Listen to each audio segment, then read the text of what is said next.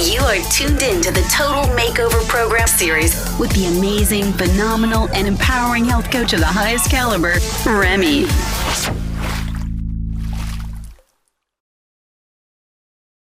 Hello, everyone. Welcome to the eighth episode of the TMP series for healthy, happy, and better living. My name is Remy Owadukun, and I am a certified health coach and weight loss expert. Today, I am going to be talking about the biggest reason why you will never lose weight. And I, and I know that you know that this episode is very important because I don't think anybody wants to be in a position where they will never lose weight. Right? Okay, so what is the one thing that will stop you from losing weight? Or what is that biggest thing that you lack that will prevent you from losing weight? It is what it is a term, rather, it is a term called psychological permission. Now, I heard the word psycho, or the term rather, psychological psychological permission when I attended the Mastering the Business of Your Talent masterclass hosted by Steve Harris. He invited John Obidi, who's an online business coach, to come and speak on his success. And John attributed much of his success to the fact that he had psychological permission.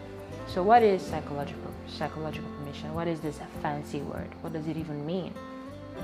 Psychological permission simply is accepting an experience or a reality as possible for you. So, let's for instance, you've always had this desire or wish to um, help women, to inspire women, to have a TV show, and make billions from it and to be recognized worldwide.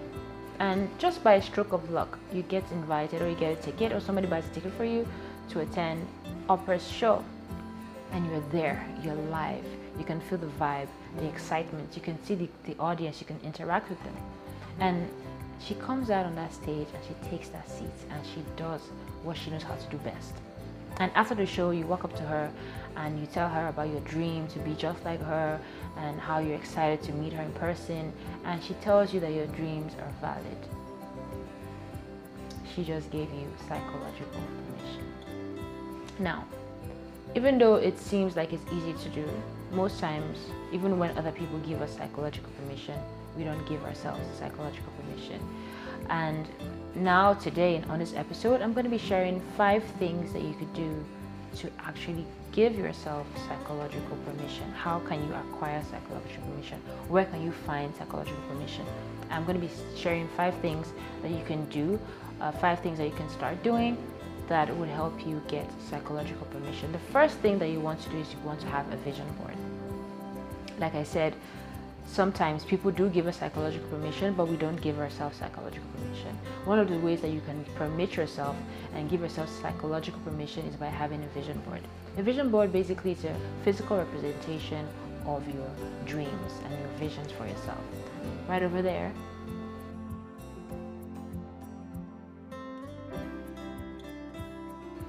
You can see that some of the photos taken down already because I have accomplished those things and I need to update my vision board.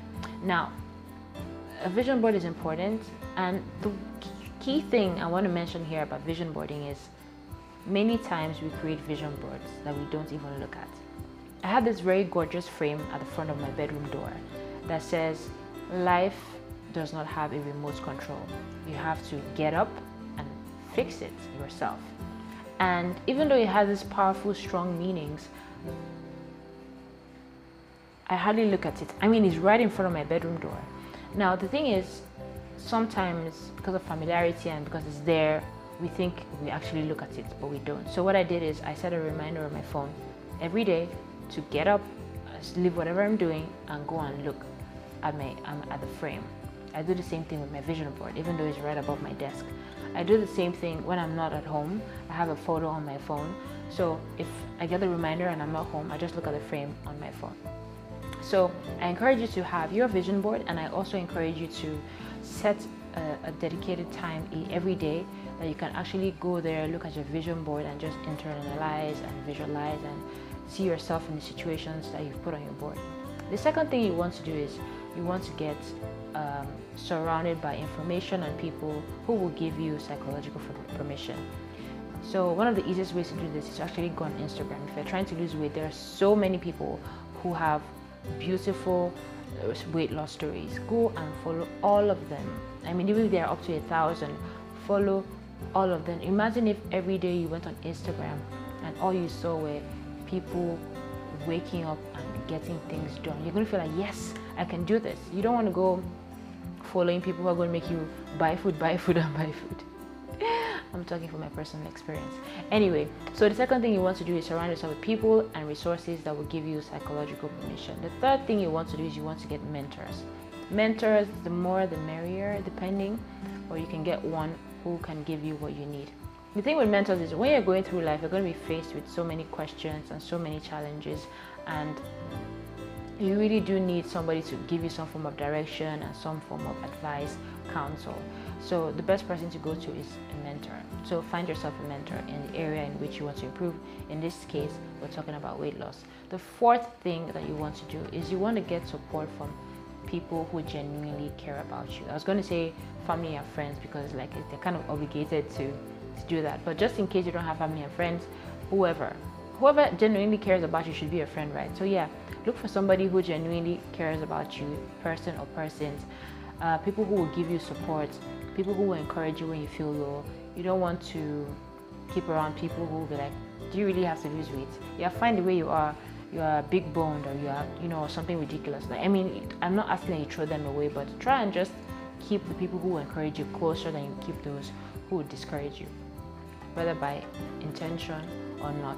And I, I strongly believe that it's not by intention.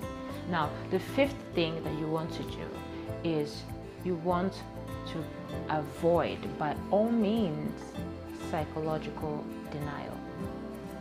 The same way you can get psychological permission is the same way that you can get psychological denial. Like I, I like I said about Instagram, I remember when I was trying to, I was still on my weight loss journey. I think I had 5 kg to go and I was following weight loss experts and then I was also following all these people who cook meals that were not particularly healthy. And it didn't seem like a big deal. But I realized that every time that I was on their page and looking at their food, even though I had eaten, I still felt hungry. I felt compelled to eat. So I wouldn't notice at the time, but I would leave my phone and I'll just go to the kitchen and before you know I'll eat. I'm like, oh my god, I'm eating what I shouldn't be eating. Or, or I have already eaten, why am I eating again? So for me, it might not be the same for you, but for me, I had to unfollow those people. So if I used to follow you before and you cook and I no longer follow you, please do not be offended. Now you know my secret. So those are one of the ways that I was giving myself psychological denial. I was giving myself psychological permission, but I was also giving myself psychological denial. So I was like plateauing. I'm going to give you an example of one of my clients. We did everything. She had everything she wanted. She had a gym membership, she had support from her neighbor who was always forcing her to get out and get working out in the mornings.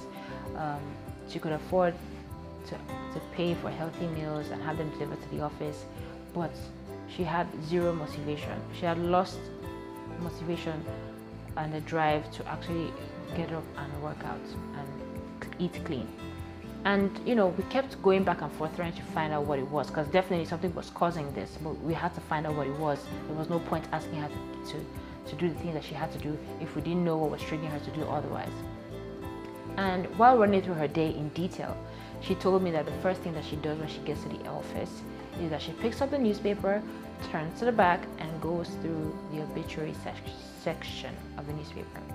And Every single morning, she would see people who were dying at 36, who were looking healthy and fit, you know, dying of a stroke, dying of a heart attack, um, people who were at 50, which seems to be the new age for the new age that people are dying now uh, in, in some parts of Africa, dying. And she's like, What is the whole point of me trying to eat healthy and trying to lose weight when healthy people are dying? what's the whole point of all the sacrifice if even despite of all the sacrifices i might still die anyhow now every single morning she was reinforcing psychological denial every single morning she was telling herself that all of this was not worth it and all of this would not pay off. And everybody else who had done the same thing were not getting results. That was a wild assumption. But it was strong enough to keep her from actually getting things done. So you need to be careful about the things that give you psychological denial. And you really need to be very aware. Sometimes you don't even know what it is. You really need to sit down and ask, when I'm with this person, when I'm doing certain things, when I'm reading certain things, how do I really feel?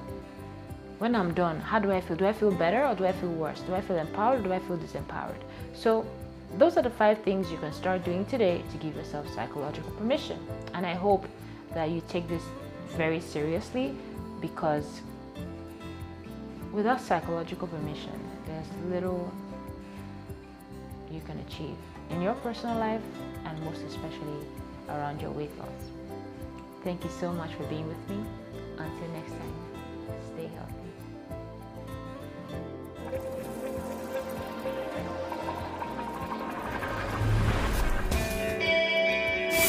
You are tuned in to the Total Makeover Program series with the amazing, phenomenal, and empowering health coach of the highest caliber, Remy.